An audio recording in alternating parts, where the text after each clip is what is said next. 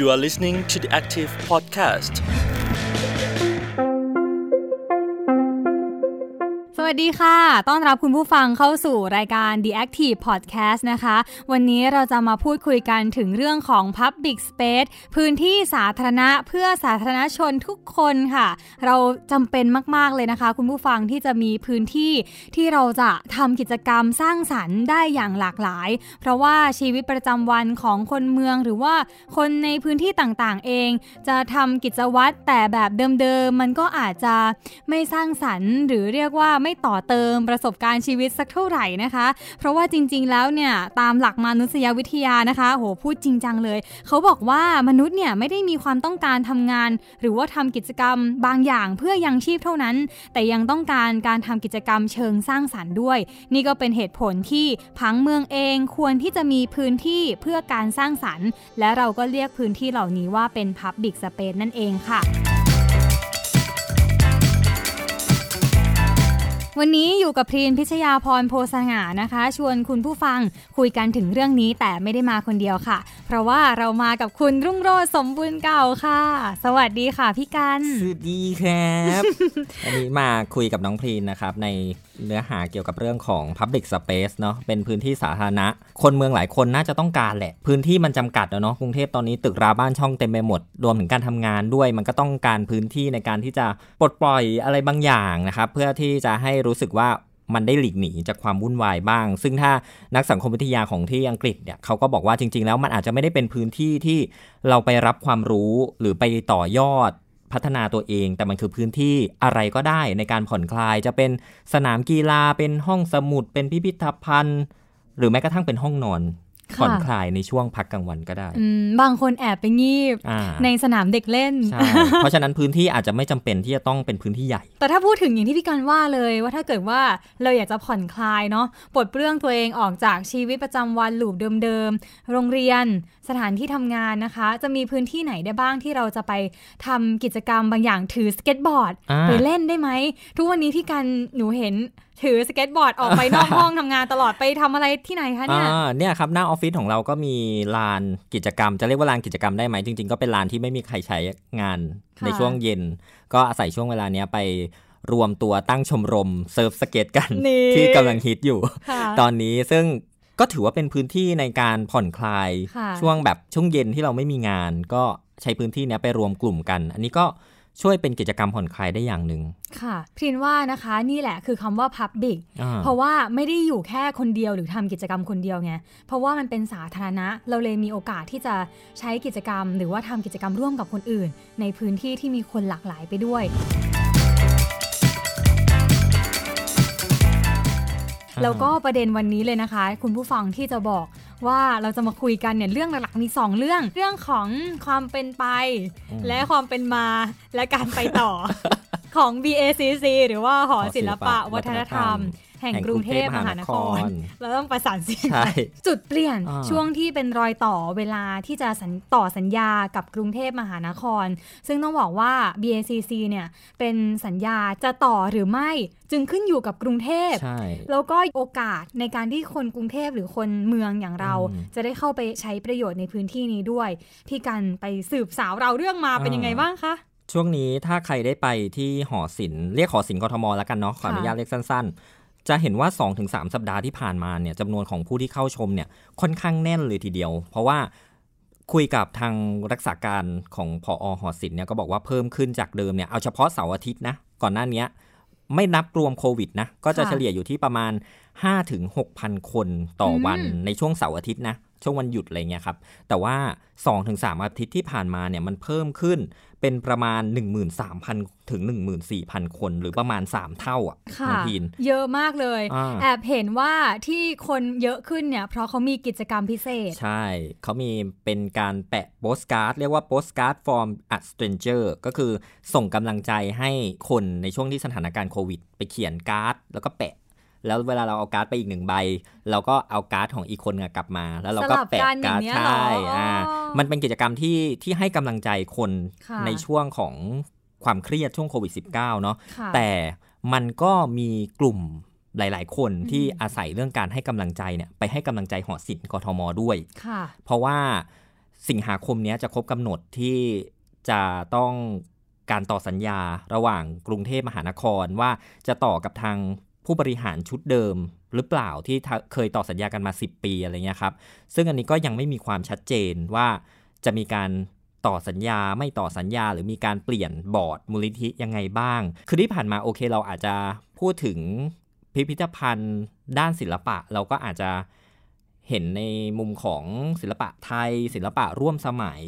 แต่ถ้าพูดถึงศิลปะที่มันเป็นเชิงแบบ abstract ศิลปะที่เรานามธรรมเออนามธรรมก็ต้องนึกถึงที่หอศิลป์กค่ะทม และยิ่งไปกว่านั้นนะคะ ต้องบอกว่าศิลปะในแง่ของการอยู่บนพื้นที่หอศิลป์กทม หรือ BACC เนี่ยมันกินความกว้างมาก ๆ เลยนะคะพี่กันใช่เพราะเรามักจะเห็นการจัดกิจกรรมที่หลากหลายมากใช่ๆไม่ว่าจะเป็นศิลปะทางการเมืองอืมหรือว่าการเคลื่อนไหวของกลุ่มภาคประชาชนครับที่ออกมาพูดถึงประเด็นต่างๆ ในสังคมด้วยใช่ซึ่งอันเนี้ยค่อนข้างสำคัญ เพราะว่า ทางทีมบอร์ดบริหาร หรือว่าทางมูลนิธิหอศิลป์เนี่ยก็มีความกังวลหนึ่งแหละก็คือเรื่องของผลงานศิลปะ สมมติว่าถ้ามันเปลี่ยนแล้วเป็นทีมของกทม เข้ามาบริหารโดยตรงเนี่ยไอการเข้าใจความลุ่มลึกของศิลปะเหล่านี้ค่ะ ระบบราชการที่มันเป็นโครงสร้างแข็งเนี่ยจะเข้าใจไหมอืมในการที่จะแบบเอาศิลปะเอาผลงานต่างๆ มาจัดแสดงเนี่ยมันจะเป็นรูปแบบเดียวไหมอ่าคือเออถ้าเกิดว่าผู้บริหารไม่เก็ตอ่าใน ศิลปะที่จะนำมาใช้มาโชว์อ่ามมาแสดงกันในพื้นที่เนี่ยรูปแบบที่ออกมามันอาจจะไม่ทัชกับใช่ผู้คนเหมือนในปัจจุบันก็ได้ใช่ไหมคะใช่นอกเหนือจากนั้นยังมีเรื่องของงบประมาณด้วยไหมคะพี่กันใช่ที่มีการคุยกับรักษาการผอเนี่ยก็บอกว่าเอ่อไม่ได้ให้งบสนับสนุนเนี่ยมาตั้งแต่ประมาณปี 2562 ที่ไม่ได้รับงบประมาณอุดหนุนค่ะก็คือใช้ในการหมุนเวียน จ่ายให้กับบุคลากรค่าเอานิทรรศการใหม่ๆ มาจัดอะไรเงี้ยทุกอย่างมันจะต้องมีมีเงินในส่วนเนี้ยแต่ว่าพอในปีประมาณ 2562 เนี่ยกทมก็บอกว่ามันขัดกับระเบียบในการเบิกจ่ายงบประมาณที่กทมจะให้เงินกับมูลนิธิอะไรเงี้ยค่ะมันก็เลยมีการปรับเปลี่ยนมาเรื่อยๆ ตั้งแต่เปลี่ยนจากให้เต็มๆ เป็นให้ห้าเอ่อหกสิบสี่สิบก็คือให้หอศิลป์หาเอง40อะไรอย่างเงี้ย จนตอนเนี้ยกลายเป็นว่า ไม่ได้ให้แล้วอืมกลายเป็นให้เป็นค่าน้ำค่าไฟเนี่ยประมาณปีละ 8 ล้านบาท ก็จะเห็นเนาะว่าทุกปีเนี่ยในช่วงต้นปีกลางปีเนี่ยเราจะเจอกิจกรรมระดมบริจาคของหอศิลป์ที่จัดขึ้นทุกปีค่ะเพื่อที่จะเอามาช่วยเหลือ ที่สำคัญก็คือหอศิลป์เนี่ยเปิดให้เข้าชมฟรี เพราะฉะนั้นเนี่ยอัตราเนี่ยจะอยู่ที่ประมาณ 70 ล้านบาทต่อปีนะอืมแต่ว่าค่าใช้จ่ายใช่ไหมคะแต่ว่าหอศิลป์เนี่ยสามารถเก็บเงินได้กับการเช่าพื้นที่ค่ะที่มีร้านค้าต่างอืมๆรวมถึง กิจกรรมนิทรรศการที่ใครเอางานมาจัดอะไรเงี้ยค่ะเก็บได้ประมาณ 30 ล้านบาทเท่านั้นอืมอาอีก 40 ล้านบาทเนี่ยต้องระดมหาทุกปีเลยน้องพีนค่ะอย่างที่เราเห็นนะมูลนิธิแอบค่ะกังวลว่า เอ๊ะมันจะเป็นหนึ่งในข้อจำกัดที่ทำให้กรุงเทพมหานครไม่ต่อสัญญาหรือเปล่า อาจจะคิดว่าตัวเองอาจจะบริหารอืมได้ดีกว่าหรือเปล่าอะไรเงี้ยค่ะซึ่งเมื่ออาทิตย์ที่ผ่านมาพี่ก็ไปเที่ยวนิทรรศการไปทำข่าวด้วยแหละค่ะหลายคนกังวลนะ ว่าแบบค่ะรูปแบบจะเปลี่ยนไปไหม กิจกรรมศิลปะที่เคลื่อนไหวทางการเมืองสังคมจะถูกสกรีนโดยผู้บริหารใหม่ที่เป็นกทมไหม ค่ะอะไรอย่างเงี้ยนี้เลยกิจกรรมที่พี่ทินก็เคยไปทำข่าว อย่างเช่นเรื่องการคัดค้านทางเลียบแม่น้ำเจ้าพระยาอืมที่จะทำโดยกทมอ่าอย่างเนี้ยเห็นไหมจะได้จัดไหมล่ะ ผลงานสมมติผลงานเข้ามาเนี่ยเป็นผลงานที่ พูดเรื่องปัญหาฟุตบาทอย่างเงี้ยอืมคิดว่าจะได้จัดแสดงไหมล่ะ ก็อาจจะได้อยู่ จริง ๆ อันเนี้ยพี่คุยกับทางผอหอศิลป์นะค่ะไม่ได้มองเห็นข้อเสียนะ มองเห็นอืมข้อดี ถ้าเกิดว่าจะมีทางฝั่งของกทมเข้ามาอย่างน้อยเนี่ย เรื่องของการเบิกจ่ายที่มันคล่องตัวความเป็นอิสระต่างๆ รวมถึงการตรวจสอบความโปร่งใสค่ะก็จะสามารถทำได้ได้ง่ายขึ้น ซึ่งตรงเนี้ยก็ อาจจะต้องรอว่าทางกทมเนี่ยจะมีการพิจารณาออกมาในรูปแบบไหนนะครับ ซึ่งจุดเริ่มต้นเมื่อประมาณ 10 กว่าปีก่อนที่มีการตั้งหอศิลป์เนี่ยทางผอก็บอกว่าจริง ๆ มันคือเปรียบเสมือนกรุงเทพเนี่ยเป็นคนทำคลอดหอศิลป์ขึ้นมาใช่ก็คือเป็นพื้นที่ที่เขาอนุญาตให้อะเนาะอ่ก็คืออยากจะในความตั้งใจของรัฐบาลชุดนั้นนะอืมก็คืออยากจะให้มันมีพื้นที่สาธารณะ พื้นที่ศิลปะของคนเมืองคนกรุงเทพเนี่ยค่ะอ่าให้มันมีในรูปแบบลักษณะนี้ ก็เลยมอบให้ผู้ที่มีความรู้ความเชี่ยวชาญก็คือกลุ่มศิลปินบอร์ดที่เราเห็นกันอยู่ทุกวันนี้ เข้ามาบริหาร ซึ่งระหว่างนี้นะครับ ถ้าคุณผู้ฟังหรือว่าน้องพรีนสนใจก็ยังสามารถไปร่วมให้กำลังใจที่หอศิลป์กทมได้นะครับ เพราะว่าก็ยังเปิดกิจกรรมไปจนกว่านู่นแหละจะสิงหาคมก็คือสิ้นสุดสัญญา ก็ต้องดูว่า จะเป็นยังไงต่อไปอืมเอาจริง ๆ คนกทมเราก็ไม่ได้มีพื้นที่แบบนี้เยอะมากนะ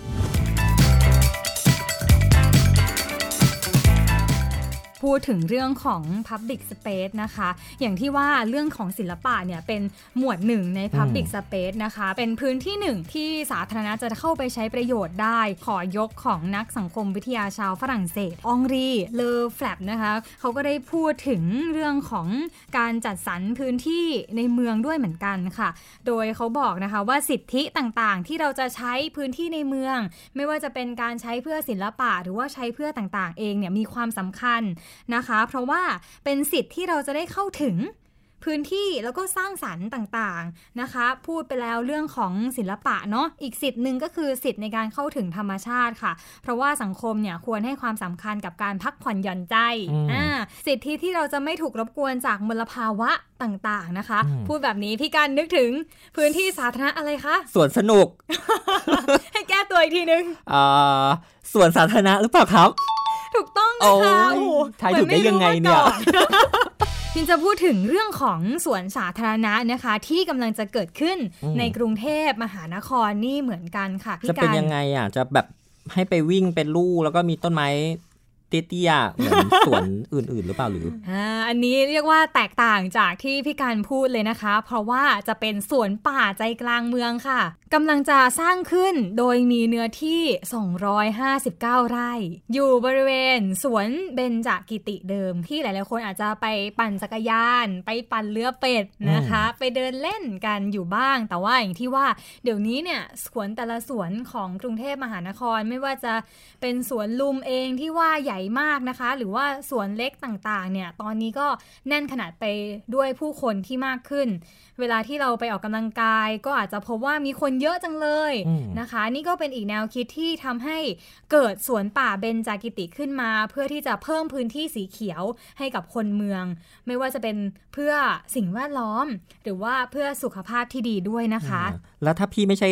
สายสุขภาพแล้วพี่ไปใช้บริการได้ไหมทำอะไรได้นอกจากวิ่งไหม ทำได้เยอะเลยค่ะ เพราะว่าที่นี่นะคะ ได้แบ่งออกเป็นหลายสัดส่วนด้วยกันค่ะอ่าหากพี่กันสนใจธรรมชาติ อยากจะเข้าไปสูดออกซิเจนลึกๆอ่าได้เหรอในกรุงเทพได้เหรอเชื่อว่าได้นะคะ เพราะว่าที่นี่เนี่ยโอ้โหอย่างที่ว่าตั้ง 259 ไร่พี่กันค่ะอืมเรียกว่าสภาพแวดล้อมตรงนั้นเนี่ย อุดมไปด้วยต้นไม้ใหญ่ เพราะว่าเป็นป่าครับ แล้วต้นไม้เนี่ยมีตั้ง 240 สายพันธุ์ พื้นที่ตรงนี้เนี่ยเป็นพื้นที่โรงงานยาสูบเก่าค่ะอ่าฮะใช่ที่ภายหลังนะคะได้ย้ายไปอยู่ที่ส่วนภูมิภาคหรือว่าจังหวัดพระนครศรีอยุธยาเป็นที่เรียบร้อยแล้ว ก็เลยกลายเป็นพื้นที่ว่างเปล่ามานานหลายปีค่ะ ตอนนี้เลยถือโอกาสเอามาปรับเป็นสวนซะเลยนะคะ จะเป็นสวนป่า 6 แบบด้วยกันอ่า เป็นแบบไหนบ้างพี่การลองมาดูค่ะ ก็อ่าคือมีทั้งป่าชายเลน ป่าไม้บึงน้ำจืดนะคะ ป่าไม้ดิบลุ่มต่ำป่าไม้ดิบแล้ง ป่าไม้ดิบ และป่าไม้วรรณเกษตรส่วนบ้านค่ะ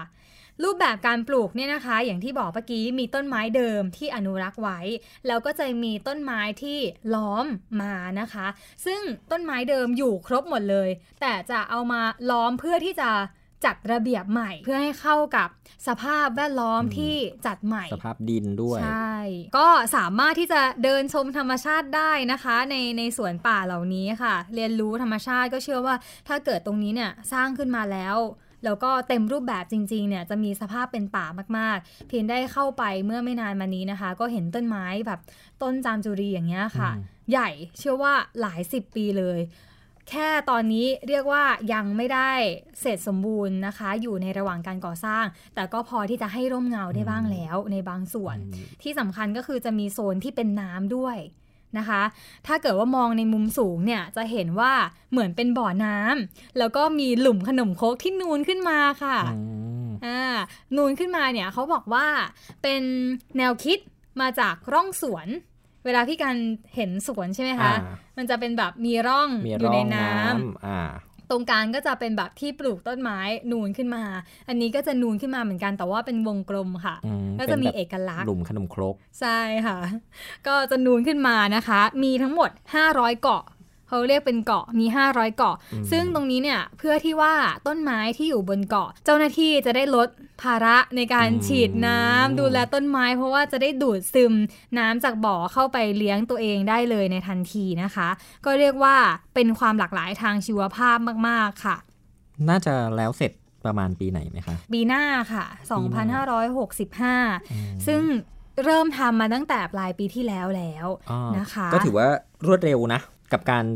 ย้ายธรรมชาติมาอยู่ในเมือง ก็ไม่ใช่เรื่องง่ายนะอืมและพื้นที่แบบนี้เราก็ต้องการนะ เพราะว่าถ้าเราทำงานเนี่ยสมมติหยุดวันหนึ่งเนี่ยถ้ายิ่งถ้าไม่มีรถส่วนตัวอีกเนี่ย การจะออกไปหาธรรมชาติแบบ แม้กระทั่งชานเมืองก็เป็นเรื่องยาก แต่ว่าถ้ามันสามารถอยู่ในเมือง สามารถนั่งรถไฟฟ้าไปได้เนาะสามารถปั่นจักรยานไปได้เนี่ย อันนี้ก็น่าจะเป็นพื้นที่ที่เรียกว่าเป็น Public Space ที่คนเมืองต้องมีนะใช่ค่ะแหมพี่การบอกว่า ไม่ชอบวิ่งอย่างเดียวใช่ไหมอ่าอ่าสำหรับคนที่ชอบวิ่งเขาก็จะมีทางวิ่งด้วยเหมือนกันค่ะ เป็นทั้งอ่าลู่วิ่งนะคะ แล้วก็ลู่จักรยานด้วยค่ะ เส้นทางวิ่งจะสามารถวิ่งรอบสวนป่าอืมได้เลยนะคะ เป็นระยะทาง 2.6 กิโลเมตร ซึ่งหากเทียบกันเนี่ยค่ะ จะเยอะหรือว่ายาวเป็นเส้นทางที่ยาวกว่าสวนอื่น ๆ ที่อยู่ในระแวกใกล้เคียง อย่างเช่น สวนชูวิทย์ นะคะ นอกจากนั้นก็ยังมีทางจักรยานที่สามารถปั่นจักรยานได้ 2 เลน เป็นระยะทาง 4 กิโลเมตรค่ะ ซึ่งก็มากกว่าสวนอื่นๆด้วยนะคะ แล้วก็ยังมีสกายวอล์กถ้าเกิดว่าพี่กันเนี่ยไม่อยากวิ่งแต่อยากไปถ่ายรูปชมวิวของอ่ากรุงเทพเช็คอินใช่เก๋ก็จะมีสกายวอล์กที่แบบเดินขึ้นไปก็จะเห็นวิวต้นไม้สวยๆ ถ้าเกิดว่าพี่กันอยากจะพาญาติผู้ใหญ่ไป ปกติถ้าสวนที่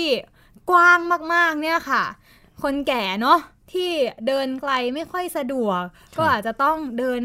ค่อยๆเดินแล้วก็หาที่หยุดพัก ซึ่งน้อยนักที่จะมีที่หยุดแต่ว่าที่นี่นะคะ เขาก็มีศาลาพาวิลเลียนทั้งหมด 9 จุดด้วยกันอืมที่สามารถจะเดินแล้วก็พักคอย หรือว่าเดินขึ้นไปพาวิลเลียนนี่ก็มีอีกชั้นหนึ่งเดินขึ้นไปแล้วก็ชมวิวได้อีกด้วย กว้างขนาดนี้นี่มีจุด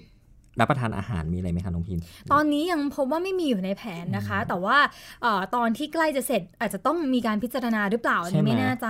วิ่งวิ่งไปหิวกว่าพี่จะวิ่งออกจากป่าได้หลงที่ไหนก็ไม่รู้ กว่าจะออกมาหาน้ำกินได้แต่ละแก้วก็โอ้ยนะเออก็น่าจะมีอ่าบริการอยู่บ้างนะคะ ซึ่งอย่างโรงงานยาสูบเก่าที่เป็นส่วนของอาคาร ก่อนหน้านี้เนี่ยก็มีเออคนที่ใช่เขาพูดถึงการอนุรักษ์เอาไว้โครงเนอะสร้างต่างใช่ค่ะ ก็มีการอนุรักษ์ไว้เหมือนกันค่ะอืมแต่ว่าโครงสร้างแข็งเนี่ยยังอยู่เหมือนเดิมเลยนะคะ แต่ด้านในจะต้องมีการปรับปรุงๆอืมปรับปรุงพื้นที่ โดยเขาจะเอาต้นไม้เข้าไปปลูกอยู่ในอาคารด้วยค่ะ มีพื้นที่ถูกจัดสรรเป็นพื้นที่สำหรับการทำกิจกรรมในอาคารด้วย แต่ว่าส่วนหนึ่งของในอาคารเนี่ยก็จะเป็นต้นไม้แล้วก็เปิดหลังคาให้ต้นไม้สูงเนี่ย เติบโตแล้วก็ทะลุขึ้นไปเลย เหมือนที่ชางงีสนามบินของสิงคโปร์ค่ะอือฮึก็มีต้นไม้อยู่ตรงกลางสนามบินเหมือนกันโหอลังการมากอืมนะคะ ถ้าถ้าทำได้แล้วอลังการแบบนั้นเนี่ย เชื่อว่าน่าจะเป็นอีกจุดท่องเที่ยวหนึ่งเลยก็ว่าได้ ที่คนจะต้องมาถ่ายรูปเช็คอินกันค่ะอืมใช่แล้วก็ยังมีโรงงานยาสูบเก่าอีกหลาย ๆ อาคารเลยนะคะ ที่จะนำมาปรับปรุงเป็นสนามกีฬาเหมือนกัน เช่น สนามแบดมินตันหรือว่าทำกิจกรรมกีฬาประเภทอื่น ๆ ด้วยค่ะอืมนอกจากแบบทำเป็นสวนสาธารณะอะไรอย่างเงี้ยค่ะ มัน กทมเขามีแผนทำเป็นรูปแบบอื่นๆอีกไหมคะพวก Public Space อะไรเงี้ยจริง ๆ กทมก็มีความพยายามในหลายรูปแบบมาก ๆ เลยค่ะ พี่การจะเห็นว่ามีส่วนที่อยู่ในแผนอืมในการที่จะถูกผลักดันให้สร้างเพิ่มเติมเยอะมากนะคะ แต่ส่วนใหญ่เนี่ยที่สังเกตก็คือมันอยู่แถวชานเมืองอืมใช่ ก็เลยทำให้ คนที่จะเดินทางออกไปรอบนอกเนี่ยอาจจะต้องเดินทางไกลนิดนึง อย่างที่ว่าว่าพื้นที่ในกรุงเทพเนี่ยค่อนข้างที่จะมี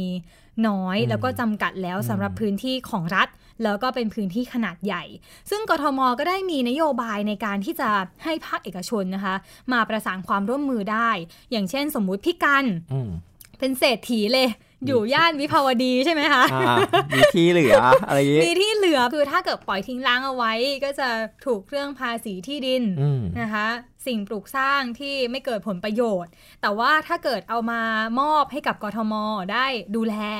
ซึ่งกทมเองก็อาจจะประสานความร่วมมือไปกับนักออกแบบต่างๆ ที่เป็นภาคีเครือข่ายอยู่แล้ว แล้วก็ร่วมกันทำให้พื้นที่ไร้ประโยชน์ของพี่กันเนี่ยอ่าเกิดขึ้นมาเป็นพื้นที่ Public Space เกิดขึ้นมาเป็นสวนสาธารณะ หรือว่าเป็นสนามบอลให้เด็กๆ อะไรก็ว่ากันไปอืมอันนี้ก็เป็นอีกนโยบายที่พยายามจัดทำขึ้นนะคะ ไม่รู้ว่าเขามีสำรวจไหมนะน้องพีนว่าแบบความต้องการคนเมืองอยากได้พื้นที่ Public Space แบบไหนอะไรอืเงี้ยมเรียกว่าแทบจะร้อยทั้งร้อยเลยค่ะ ก็ต้องบอกว่า ดีถ้าเกิดว่ามีสวนอยู่แถวบ้าน แต่ก็อย่างที่ว่าเนาะเราต้องพยายามเสาะหาพื้นที่ว่างเปล่ากัน เดี๋ยวนี้นะ ถ้าเล็กลงไปอีกนะคะ ที่มีความเป็นไปได้ ถ้าเกิดจะเกิดสวนเนาะก็คือการมี Pocket Park คือพื้นที่เล็กๆ ตามมุมตึกนะคะอืมตามช่องระหว่างทางเดินอะไรอย่างเงี้ยค่ะ ถ้าเป็นไปได้ เขาก็จะเอามาทำเป็นสวน ให้เดินแล้วพักผ่อนได้บ้างอย่างน้อยให้มันมีสีเขียวนะคะ อยู่กลางเมือง กลางป่าคอนกรีตเนี่ยมันก็จะดีขึ้น แต่ว่าถ้าพูดถึงเกณฑ์เกณฑ์มาตรฐานในการมีพื้นที่สีเขียวเนี่ยจริง ๆ แล้วอย่างที่ทราบกันดีว่า องค์การอนามัยโลกก็กำหนดไว้ว่าเราควรมีสัดส่วนพื้นที่สีเขียวอย่างน้อย 9 ตารางเมตรต่อคนอืมนะคะ แต่ว่าตอนนี้เนี่ยของสำนัก สวนสาธารณะของกรุงเทพก็ได้ระบุว่าในกรุงเทพปัจจุบันมีเฉลี่ยพื้นที่สีเขียวอยู่ที่ 6.9 ตารางเมตรต่อคนอืมค่ะ ดูเหมือนไม่ห่างไกลกันมากนะคะ อยู่ไม่กี่จุดเท่านั้น แต่ถ้าเกิดว่าพิจารณาตามนิยามของพื้นที่สีเขียวทั้ง 7 ประเภท คือต้องบอกว่าที่บอกว่า 6.9 เนี่ยเขารวมทุกประเภทไปแล้วอือหือรวมทุกประเภทของการเป็นพื้นที่สีเขียว เช่น เกาะกลางถนน อ๋อ นั่นก็นับเป็นพื้นที่สีนั่นเขียวมันครับพูดกันจริง ๆ พื้นที่เหล่านี้มันอาจจะไม่ได้แบบเป็นจุดที่คนจะเข้าไปทำกิจกรรมอะไรได้ กลายเป็นว่าเราเหลือพื้นที่สีเขียวของคนกรุงเทพที่ใช้งานได้จริงเพียงแค่ 0.92 ตารางเมตรต่อคนค่ะพี่การว้าว สิ่งนี้มันสัมพันธ์กับชีวิตเราไงคะการที่แบบพื้นที่สีเขียวมันไม่ได้ไม่ได้เป็นไปตามที่องค์การอนามัยโลกระบุไว้ว่าต้องมีเท่านี้อะไรอย่างเงี้ยอืมอันดับแรกเลยนะ มลภาวะที่อืมเราเผชิญทุกวันนี้ ปัญหาฝุ่นที่อืมมันเพิ่มขึ้น เป็นยังไงคะโอ้โห ต้นไม้เนี่ยเหมือนเป็นเครื่องมือในการกรองฝุ่นละอองเลยนะคะ แต่ว่าพอต้นไม้น้อยลงน้อยลง ตรงกันข้ามเรื่องของ พื้นที่ที่ปล่อยมลภาวะอืมกลับมีมากขึ้น มันก็ทำให้สภาพแวดล้อมหรือว่ามลภาวะในกรุงเทพเนี่ยแย่ลงไปแล้ว แต่ว่าถ้าพูดถึงขยับมาใกล้กับตัวเรา กับประเด็นที่เราพูดกันในวันนี้คือเรื่องของวิถีชีวิตอืมที่มันดีขึ้นกับการมี Public Space ถ้าพี่กัน 365 วัน ไม่เจอสีเขียวเลยอย่างใชเงี้ย่ไม่เจอสีเขียวเลยหรือว่าอาสัปดาห์หนึ่งที่กันได้เท้าแตะหญ้าอ๋อกี่วัน แทบไม่เคยนะปกติถ้าเราจะแตะก็ใส่รองเท้า จริงๆ ถ้าเราถ้าเราไปแบบถ้าตามนิยามเขาชอบแบบอะไรนะเท้าสัมผัสดินสัมผัสเออธรรมชาติเอาแค่รองเท้านี่แหละสัมผัสหญ้าได้สัมผัสก็ยังบ้ไหมยากเลย ยังสัมผัสปูนอยู่เลยค่ะจะเห็นแค่แบบว่ายอดหญ้าที่แทงๆขอบปูนมานิดๆหน่อยค่ะ เอาจริง ๆ นะ ถ้าเกิดว่าเราได้ไปวิ่งเล่น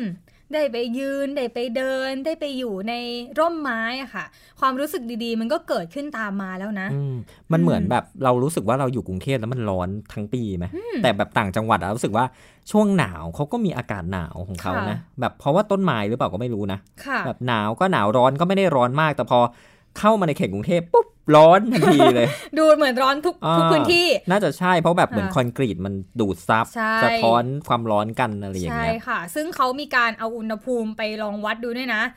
วัดจากหน้าถนนใหญ่เนี่ย กี่องศาอืมแล้วกลับเดินเข้ามาวัดใต้ร่มไม้ พบว่ามันห่างกันตั้ง 5 องศาพี่กัน ว้าวสมมุติจาก 36 อยู่กลางแดด เดินเข้ามาเหลือ 31 ดีขึ้นไหมดีขึ้นสิ ดีขึ้นนะเอออืม นั่นน่ะสิแต่ว่าเราไม่มีพื้นที่เยอะขนาดนั้นที่จะใช่ให้เป็น 31 องศาได้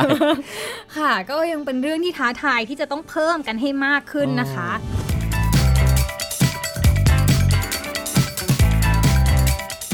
ก็อย่างที่ว่านะคะว่าไม่ว่าจะเป็นเรื่องของสวนสาธารณะเอง หรือว่าพื้นที่ทางศิลปะเองก็ ถูกเรียกว่าเป็น Public Space เป็นพื้นที่ที่เราเรียกว่าจำเป็นต่อทุกชีวิตในเมืองนะคะ ร่างกายของเราจิตใจของเราจิตวิญญาณของเราเนี่ย มันเรียกร้องถึงความมีศิลปะนะคะ การดำรงอยู่ของ BACC ก็อ่ายัยังจำเป็นต้องอยู่แล้วก็ลุ้นกันต่อไปใช่ได้ส่วนสวนสาธารณะสวนป่าเบญจกิติก็ต้องติดตามเช่นเดียวกันค่ะ ว่าจะเปิดให้บริการเมื่อไหร่นะคะ แต่ตอนนี้ต้องบอกว่าใครที่ผ่านไปแถวนั้นเห็นการก่อสร้างอยู่ก็อย่าเพึ่งเข้าไปเลยนะคะ เดี๋ยวจะ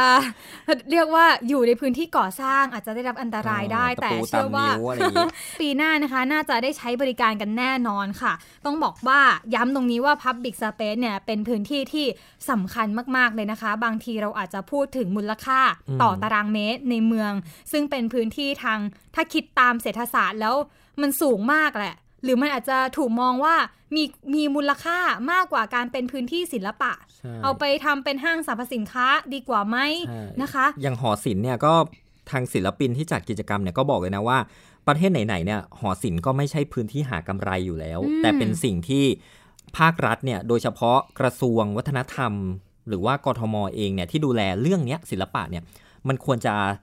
เป็นนโยบายสนับสนุนไม่ว่ารัฐบาลจะเป็นรัฐบาลจากไหน ผู้บริหารชุดไหนก็ตามเนี่ยมันควรจะส่งเสริมเรื่องนี้เรื่องศิลปะวัฒนธรรม ใช่ค่ะก็เรียกว่าเราอย่าไปมองเรื่องของการบริโภค มากจนเกินไปนะคะ เพราะเมืองเนี่ยยังมีความต้องการเชิงสังคมอยู่ด้วย แล้วก็เป็นความต้องการของทุกๆคนที่อยู่ในเมือง และนี่ก็น่าจะเป็น The Active Podcast สัปดาห์นี้ค่ะ สัปดาห์หน้าจะคุยกันเรื่องอะไรติดตามกันต่อนะคะสำหรับวันนี้พี่และพี่การขอตัวลาไปก่อน สวัสดีค่ะ สวัสดีครับ